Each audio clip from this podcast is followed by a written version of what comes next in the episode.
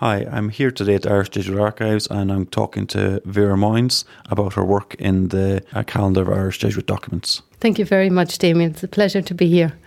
Uh, firstly, Vera, um, can you give us some background to, I suppose, the start of your work with the Jesuits and how it was actually formulated that you'd work with the Jesuits a number of years ago? Yeah, this was back in June 2014. Um, no, sorry, it was 2013. In fact, it, it, receded far into the distant past. Now, at this stage, when um, when preparations were underway to celebrate the bicentenary of the Jesuits coming back to Ireland, as it were, in 1814, so um, the project that I was put upon um, uh, was one of many projects um, that was um, under the auspices of the 1814 committee.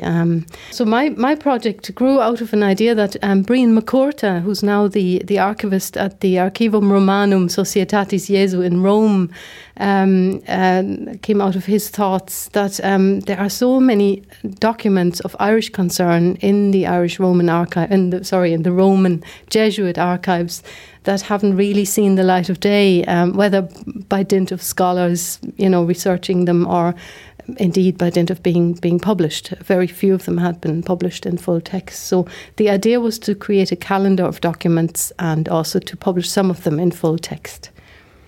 And when we're talking about a calendar of documents, what dates are we talking about and where are we talking about?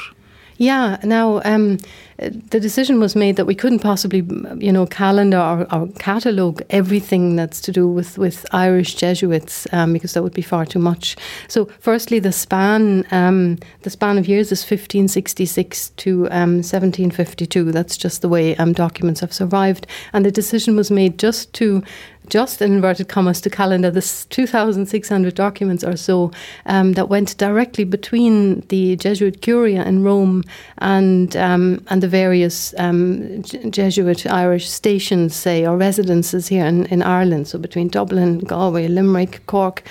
Clonmel, Waterford, you name them, there would have been superiors writing directly to Rome, and then the superior, the superior general in Rome, or his secretaries writing back directly to them. So just to stick to the core uh, correspondence was the idea.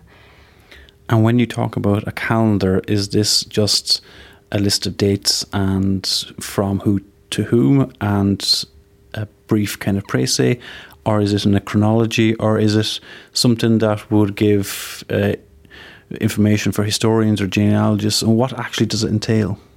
Yeah, that's that's a a very good and long question. Um, a calendar of documents is a really old fashioned kind of a concept that goes back to the 19th century and the antiquarians. So, um, a calendar of documents, it's, it's really like a, a catalogue or finding aid, as we know it in, in archival speak, um, of, of documents that are summarized, just like what you say. There'll be the date, the writer, um, the recipient, if it's a letter, if not, it's just a report or something like that. So just the writer, the type of document that it is, um, the length of it, how many pages of folia, and um, what language it's in, and then of course a précis. Um, as you say, roughly summarising what, what the the letter or the report is about and what kind of points it covers.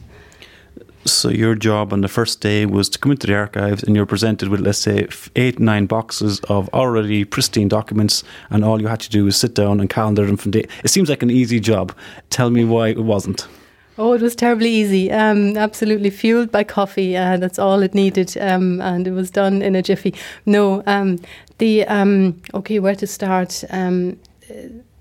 Where I began, where I began actually was not with the doc- documents themselves, because I knew that there was a brilliant, um, you could say, finding aid and body of text that is transcripts already in existence that would help me an awful lot with these documents.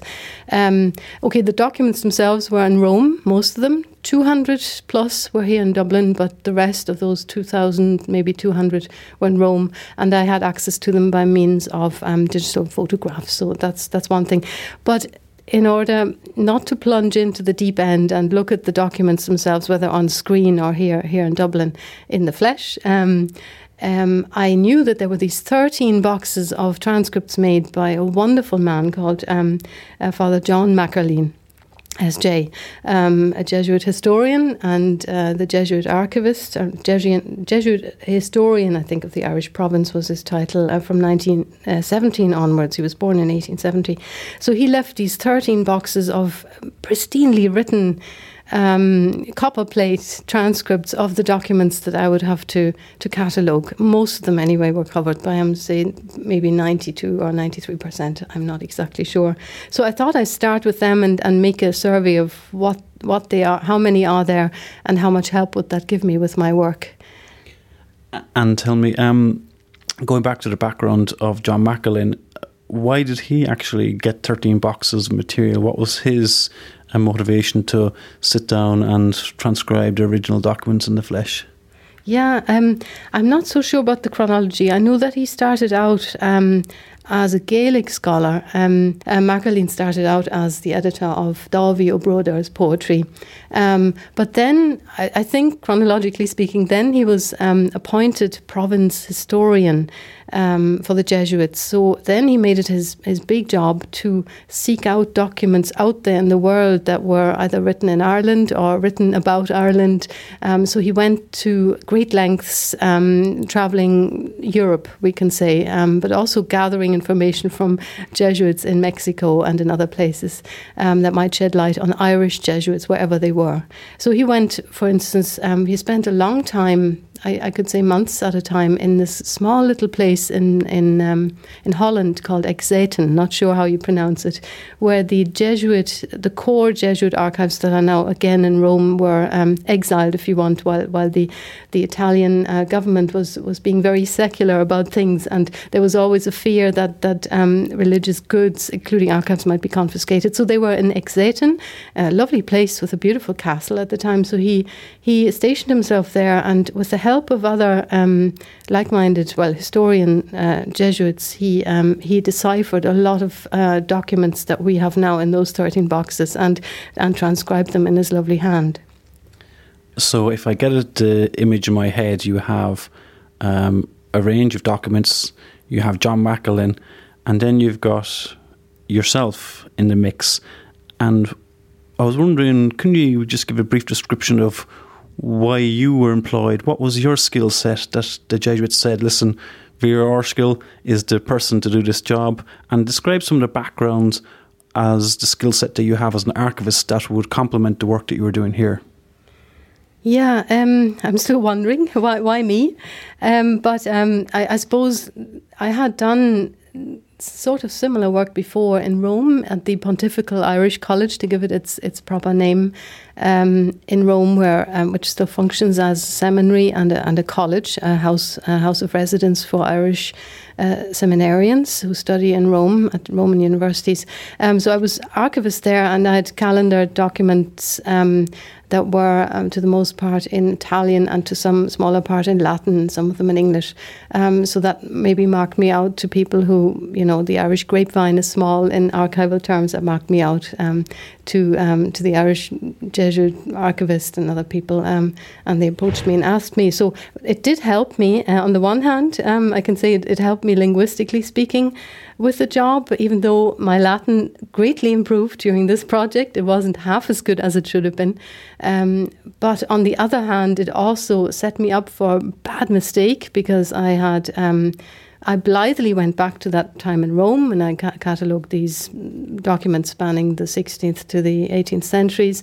And I did a rule of thumb and I said, so and so many folia I catalogued in that time and I spent four months on it. So um, I had a only a rough idea really of how many how many uh, folia we might have here. So that was my big mistake. I said, okay, if there's so many letters in there, then I might spend just nine months, and that was totally wrong. Um, what did I spend? So, so how long did you spend on the project? Um, I think I was on it for. Um, it was something like 15, 16 months. Um, let me see. It was June 2013 to um, with a break of two months. Um, so let's say till um, till the end of December 2015. Yeah, so a year and a half, a year and a half. Um, and you mentioned the volume of documents at the start. Um, so you're using your skills as an archivist, your um, attention to detail, your linguistic skills, your cataloguing skills. Why was there such a volume of documents, and how did they survive? Yeah, um, indeed. How did they survive, and how did they survive where they survive? Um, now, for, for, the most part, these documents, and I can't really put a figure on it, but roughly speaking, maybe um, seventy percent of them are copy letters. So, thankfully, in Rome, they had plenty of secretaries. So, every letter that went out from the Curia and was sent anywhere to Laos, to Mexico, to Japan, um, a copy was kept in a big ledger and these are very hard to read. So I was very grateful for MacErlean's work. Um, so they survive in Rome. Um, and then there were so many letters written in Ireland and sent to Rome and they originally also survived in Rome, only that they made their way back here to Dublin, where we are at the moment here in Leeson Street. We don't quite know exactly how that happened. So they survived by dint of great luck because um, I was saying there about 2,600, but um, so many of them must have, so many others that were written uh, directly between Rome and Ireland, and then other ones um, did not survive for the vagaries of travel and, you know, you name it really, interception by inimical English powers and all that kind of thing. So we, are very lucky to have those, and in particular that they were so meticulous in Rome uh, about keeping their copies. So, what is the background regarding the Society of Jesus or Jesuits' system of communication? Why are they writing so much, and why are they keeping their letters? So, why are they self-confessed lovers of archives? Yeah, indeed. Um, well, this goes back to Ignatius himself and where, where he had his great, um, mm, his great I don't know his strictures from, I'm not sure. Um, but he must have just conceived that it was very important to have documents at all times to prove how certain things stood. So he imposed on fellow Jesuits a system of writing so and so many letters. So every um, every superior of a house, and then um, every um, every one of his assistants. Um, according to grade, they had a particular amount of letters they had to write in a year, um, and then as a whole, as a mission, because the Irish the Irish Jesuits uh, based here from um, well from 1598 onwards. That was the third Irish mission.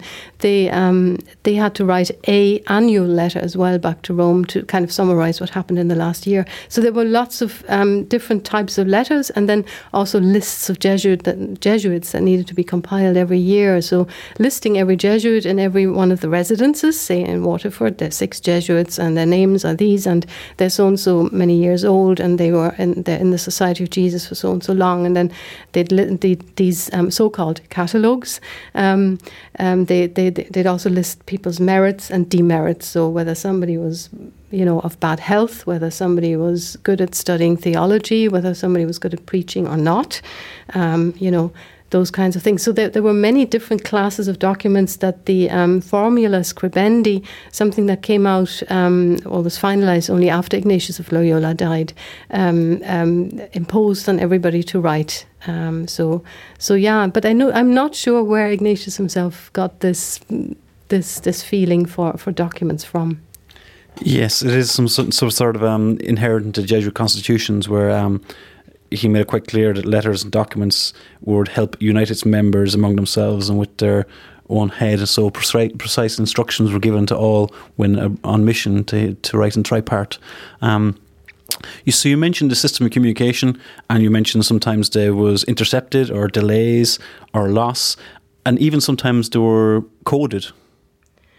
Yeah, um, yeah, I can't remember exact instances of that, that now, but um, maybe there were no instances, if I remember right, but there were sometimes um, um, there were um, there were admonitions from the superior general in Rome. In one particular case, case um, the superior general's name was Claudio Acquaviva, and he wrote back to, I think it was the the um, superior Christopher Hollywood um, here in Dublin at the time, or in one of the many um, hiding houses in Ireland, he wrote back to say um, not to use cipher as much.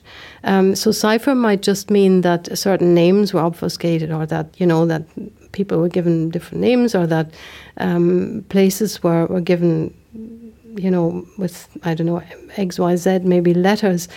So I don't think we we have actual code surviving, but we have a reference to such codes. And at times, maybe um, Jesuits here being so wary of things being intercepted, or indeed they're giving very important information away about their own men or about their benefactors, that they um, they maybe went to too high a degree of you know of um, obfuscating what they were trying to say, so that when when the letter arrived in Rome, it was more or less like Chinese whispers, and um, things couldn't be quite so so well understood anymore. Um, can you reiterate to me the, the dates uh, that you said the calendar come out, and I'll talk about those. Then I'll ask a question about those dates. Um, the dates that the calendar um, covers. Um, now they they, they span um, the the documents span 1566 um, to 1752, and as I said, that's a kind of an arbitrary survival because the first Irish mission began in in uh, 1542 and uh, we do have a report from that, but it's not filed within um, the um, the parameters that we decided to publish this calendar in. And then 1752, the last year, um, doesn't quite go as far as the suppression of the Jesuits anywhere, including in Ireland, 1773. So the last 20 years of the the Irish Jesuits is more or less lost as well. Sorry, what's the suppression of the Jesuits? Um, this was when uh, this was the end of a long cumulative um, period of anti-Jesuit, we can say, um, activism all over Europe. That I think um, uh, first um, first brought um, action in uh, the first the first brought a suppression of the Jesuits in Portugal and then in Spain until, in the end, um, Pope Clement VII, wasn't it? Um, he read the brief of suppression in 1772, and and then um, the the yeah, so Jesuits were suppressed as an order. They weren't allowed to function anymore um, in any of the in any country all around the world, and they only survived uh, thanks to Catherine the Great in Russia and um, Frederick II in Prussia, and then of course they survived as as men, as men of the cloth, as as as ordained men. Um, and here in Ireland there were 17 left in 1773, um, you know, um, serving as diocesan priests, etc. So they survived, but many were killed. In fact, during all those various things that happened between Portugal, Spain, and Italy. Um, so it was quite a brutal time for the order. So during those period your the calendar covers, were there a large number of Jesuits in Ireland, and where were they studying? And does it talk about um, Europe, and does it talk about uh, other countries, or is it mainly concerned with uh, issues in Ireland?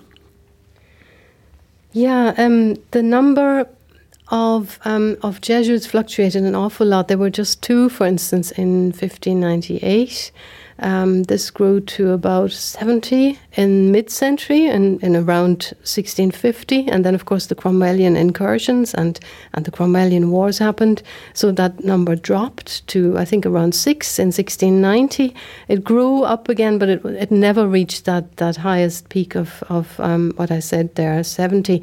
Um, and in the early 18th century and up until the suppression, it, it, it always kind of wavered between 20 and 17. So the last the last Jesuits counted countable here were seventeen seventy three. Um, and the calendars themselves, what stories do they tell us about the Irish Jesuits in that period? The um, the calendar of documents, um, yeah. Um, well, it tells so many stories, but maybe firstly I should say that it tells very much a bureaucratic story um, because, um, as I said, the greater part of the documents are copy letters from Rome, so that means they're really just reflections of what has come from the actual battleground of the faiths, you know, in Ireland. So the Superior General might write back and say, "Oh, um, uh, Christopher Hollywood, Superior of the Irish Mission, thank you for your letter. Um, you're asking for so and so many faculties that would be permissions to dispense from vows or permissions to dispense from consanguinical relations. Um, I will send you these faculties next time I write, or I'm sending them now with with the safe messenger. Um, so there's a lot of message, um, a lot of letters about, um, if you want, administrative matters about about um, recruiting men for the mission, about um, sending only the right men. Like the superior in Ireland would constantly write to Rome and say, "Don't send me any more of those um, of those dumbwits say, oh, don't send me any more of these people who have no Irish language. We need people on the ground that speak Irish and that can hear confession in Irish. Don't send me any more um, men that are in other ways incompetent. I need the very best men. So there was always a bit of a wrangling because the best men were always also wanted by the colleges in Salamanca and Louvain in um, in uh, Paderborn to teach um, young and upcoming recruits. So so that was a bit of struggle. So a lot of the letters are about these nitty gritty things about finances and about you know about the movement of men around around Europe. That's interesting. You mentioned um, the need for Gaelic speaking Jesuits because the perception usually is that Jesuits were old English, English speaking only, coming from the middle upper class families like the Nugents or Nettervilles, which they did. But did Jesuits recruit in Gaelic speaking areas and did Irish Jesuits speak Irish? Yeah, I think um, some of them did. Um, some of them did, and, and the most uh, famous in my books, anyway, is a man from Cork, most probably from Cork. He was a Munster man, that's for sure, David Galway, who um, in uh, various years, but definitely in, in 16, 19, and 20, went to the Scottish Islands um, because of his prowess in. Now, this is the Irish Gaelic language, but which was very, very, very much alike the um, the Gaelic uh, that was spoken in the islands. The Pope, various popes in the early 17th century, kept writing to Irish superiors saying, "We need your men for Scotland. We need uh, we need more missionaries for Scotland, and they need to be able to speak the tongue." So he was one of those. Um, one of those rare ones because he was also uh, an an old English, as they were called, a member of the you know the Anglo-Irish merchant class that you alluded to there, um, like the Nettervilles and the Burkes and and the Knowles and the Comerfords and all those um, that spoke Irish very well. But we also hear reports back. Um, all the time that there aren't enough that there weren't enough men all through that 17th century that could speak the language well enough um, to function as, as good missionaries, uh, especially once they left their native towns. And, and Irish Jesuits were often employed in their native towns. So, Knowles, they always went back to Waterford.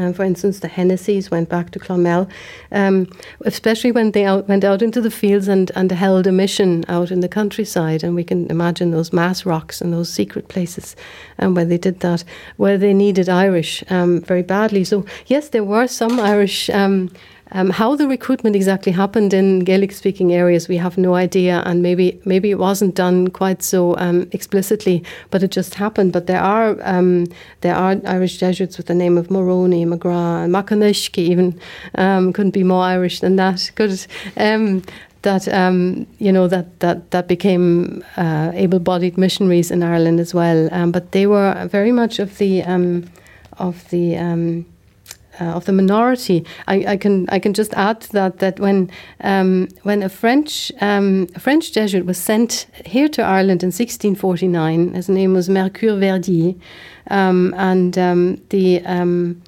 the uh, Superior General of the Jesuits at the time thought, gosh, there's so much going on in Ireland. Um, this is just before Cromwell arrives, but um, this is the time of the um, of the Kilkenny Confederates. Um, and the Superior General in Rome was probably pulling out his hair saying, what, what is happening over there? Um, you know, wh- wh- who are these Irish Jesuits siding with? Are they, are they meddling in politics or what's going on? So he sent this man, Verdier, over here, who sent back loads of reports and they're really lengthy and very repetitive items, but they bring out really interesting bits and pieces, such as his list of. Um, of Irish Jesuits in 1649. There's 63 men here, and only five of them are of Gaelic stock, he says. And there's always a dearth of people who have Irish. So, um, so that's that, I thought that quite interesting. That, that's interesting about Kilkenny because the first um, one of the first printing presses in Ireland is set up by the Jesuits in Kilkenny, and they are on both sides of the Confederation. And Verdier, as you said, was sent as visitor with full faculties, and um, it's just his reports, obviously. Um, not knowing the Irish situation, being being plunged in, is one of these kind of cases where an outsider uh, is get his, getting his ear bent by either side, and the general back in Rome doesn't know what's going on. So that's one case. You mentioned then uh, ago about um, the Jesuits in, uh, in Ireland working as missionaries, but were they trained in Ireland? Where did they get their education? How do we establish that? Does the calendar mention anything about the formation of Jesuits and how do they form? Yeah, indeed. Um, now, um, how we find out about that is, is through these so called catalogues. Th- those lists of Irish Jesuits that had to be compiled every year, but that the Irish mission was o- often um, a little lackadaisical about writing, or maybe maybe they did so for, for reasons of secrecy. Um, so these catalogues, um, they were also wonderfully transcribed by John MacErlean S.J. Um, um, they list Irish Jesuits and they say what, what they were trained in and where they trained. So um, maybe needless to say, most of them, nearly all of them, were trained on the continent because there was only a short time, a couple of years, I think, in the um, in the later 1640s when the Irish Jesuits had permission from their Superior General in Rome to actually have a seminary in Ireland. That was in Kilkenny. Um, and then the Cromwellian Wars happened, and that, that permission was never given again. So usually um, uh, that went really for all men that wanted to be ordained in, in that very uh, dangerous century, the 17th century. They usually went to the continent, or always had to go to the continent, and Salamanca was a big place. Louvain was a big place um, to be, and Rome, of course, um, um, you know, a, a, place that would take um, that would take Irish Jesuits all the time and and and turn them into into into priests and missionaries. And the calendar itself, um, is there, from an archive perspective, is there a positive or negatives in the calendar as a kind of form in itself, or is there anything else to be said about the calendar in its kind of archival usage? Yeah. Um, um, now, we can say maybe that um, there are strange things that are left out in the documents. You know that that maybe maybe it's a measure of the secrecy that was imposed on the writers. That certain things that really cry out loud for being included aren't. Like for instance, the death of. Um, um, Oliver Plunkett, Archbishop of Armagh at the time, now Saint Oliver Plunkett, canonized in, in in 1975.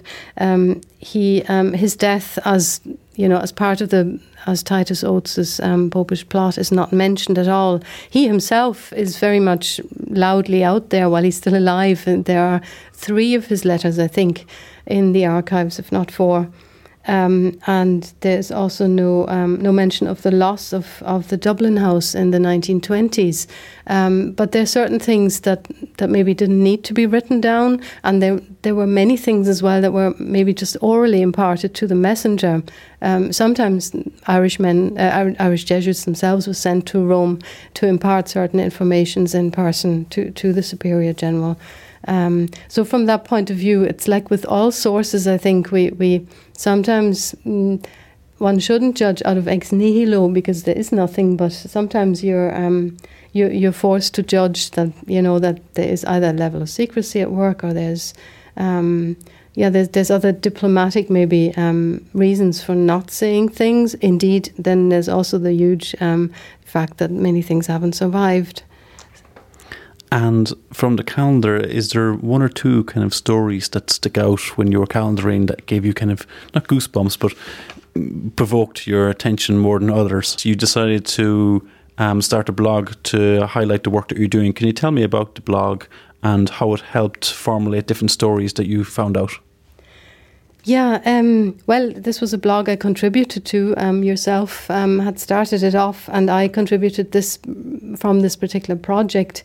And it was brilliant to do that because I was very much, um, you know, in, in a very narrow confines every day, and I wasn't dealing with researchers or, or such like. So it was lovely to be able to just pick out stories that interested me once a month, and um, and bring them out there. So for instance, I would have um, I would have touched on a letter that was written by the Irish Superior Robert Nugent um, in March 1642. So just in the aftermath of the Ulster Revolt, um, where you know the the English were um, were, if you want, they were they were paying back um, for the Ulster Revolt, and he, he writes about the all round misery and the depredations, and he writes about the killings of children, women, and men in the eastern part of the kingdom of Ireland. That is, um, he writes that whole families lost their properties because they were burnt down, and he expresses his worries about Jesuits in Dublin and Drogheda. He writes from a safe place, we don't know where.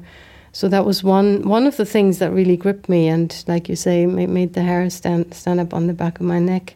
Um, there's there's other ones that that connect that seem to connect directly with um, with with things on the ground or even even have a bit of humor in them. There's there's one from 1605, and this is the year when um, when um, James. Um, uh, James the um, the first, um, you know, who, who was the son of, of Mary Stuart and who had therefore kind of raised hopes that, you know, maybe he, he might bring in some kind of slackening in, in the in, in the English um, in the English strictures against uh, Catholics, um, when he had brought out an edict in July of that year, 1605, that that um, expelled all, um, and he mentioned Jesuits first, and then he said all other priests of the Mass. So these this proclamation or edict was read out on market squares all over Ireland, and and this Irish Jesuit called Walter Whale. Um, I think he was from Clonmel or from Cashel, I can't remember. Uh, where he writes this letter, we don't know either. He, again, secrecy plays such a big part. But he writes back to the Superior General in Rome, Claudio Acquaviva, um, and he says that um, in the market square, wherever he was at the time, um, this thing was read out, you know, expelling Jesuits and uh, and and priests of the mass, and and you know, generally, really. Um, forbidding Catholics to to um, to practice their religion. And he says that uh, he writes in Italian, and he says that this countryman Vittorino, all of a sudden, um, is grabbed by the by the local police for not having doffed his cap at hearing the proclamation and um, and he's he's nearly snatched off to jail. And then he says, "Oh, but I only came to the marketplace to buy three ells of cloth for making a tunic for myself. I didn't come here to hear the likes of this." And for some reason, they let him go. So it's a story straight from the early 17th century, and you know it, it's so it's so weird and fantastic. It couldn't have been made up. It must have happened that way. So that's that's another story I, I picked out for the blog. In the context of Irish um, history and I suppose church history, what um, I suppose contribution does this calendar? Where does it place itself? What does it tell us in an overall way about Irish um, life in this period? Yeah, um, there it is. Um, it's it's really the, the dramatic years. Um, 1605 is one of them. 1642 and then 49 uh, are other ones. Um, that's where um, where things get most dramatic and where things are maybe more more generally um, um, how to put it, generally Catholic maybe in, in flavour. Um, I mean, the, the whole calendar in a way gives an idea of, of, what Catholic life might have been like, but because most of, much of it is, is taken up with administrative um, and bureaucratic things, um, they don't, these more general aspects of Catholic life don't always sweep up to the surface. But, um, but certainly we're, we're getting a great idea of what the Counter Reformation was about um, and how these Jesuits punched above their weight because they were, they were very few compared to other orders. Um, how they ministered to their to their people by living among them in towns. That was something that the populace remarked on, unlike um, unlike maybe some of the more slightly more secluded orders, um, uh, the Augustinians, for instance. Um, um, they they lived in towns and they, they had their own residences, but they didn't live in monasteries. So um, so we, we get we get a lot of mention of hearing confessions of, like I said, of of dispensing um, people from having maybe uh, having celebrated marriages they shouldn't have because they were related to one another. Um, there's a lot of talk of catechism, of teaching school.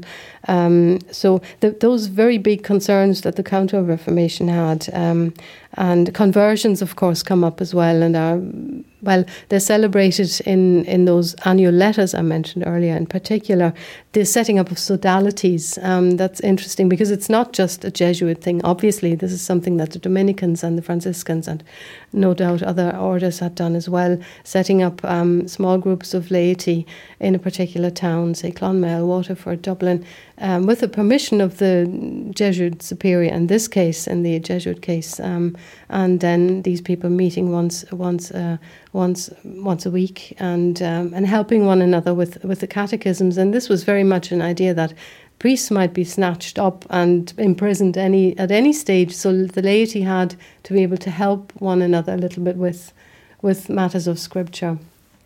And in a more general sense, um, how did you find working within a as a layperson uh, within a Jesuit house and within a Jesuit archives. Did your previous experience help you, um, or did anything shock you, or was there any kind of spirituality within the Jesuit archives or the calendar itself? Was anything that kind of provoked your attention that can say at the end of your project this is something that I didn't expect, or it's crept into your kind of way of thinking? I'm just um, just kind of generally um, wondering: is did anything rub off in the archives, as in towards you? Hmm. Very, very good question. Um, maybe it still hasn't sunk in, but um, generally speaking, um, firstly, working here in Leeson Street was a great pleasure because um, over 11s, which I I don't fail to mention in the acknowledgements of the, the, the calendar as it will come out in book form. Um, over 11s, many of the, the things that puzzled me um, would, would be thrashed out. Say, I could ask questions.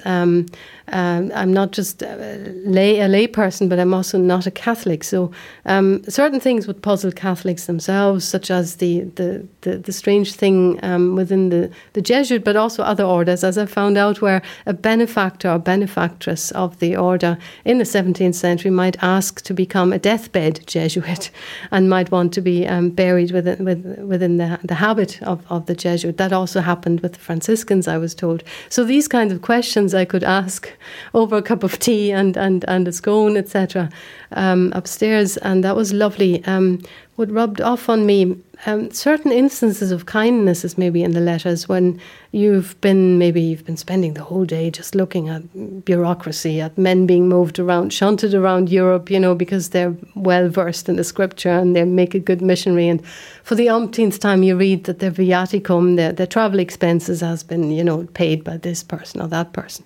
And then all of a sudden, there's a ray of light, and a superior general expresses um, a certain. Um, I don't know, a note of kindness. And I'm thinking of this particular Jesuit. What was his first name? His last name was Lee. It might have been William. William, William was it William? William Lee of, I think, Youghal. Very good, thank you. Yeah, he was um, in Flanders at the time, I think, when when um, he wrote to the Superior General. We don't have his own letter, um, and he must have begged to be um, to be sent back to Ireland to his native um, to his native Ireland. He doesn't say where, but he wants to. He's not even ordained yet. He's he's only a scholastic, so he'll be studying theology at this stage. Um, and we only have the reply to him in the copy letters, and for the first time, uh, I saw that the Superior General writes in the second person um, um, singular, so he writes you um, rather than thou, if you want, and um, and he encourages him in his faith, and he says those anxieties you speak about um, don't let them overwhelm you and show the right thing will be done when the right time has come. So he's you know he's he's sort of um, getting out the door quick if you want, but in a very kindly and fatherly manner. Um, so th- that kind of thing stayed with me because it was so unusual, maybe.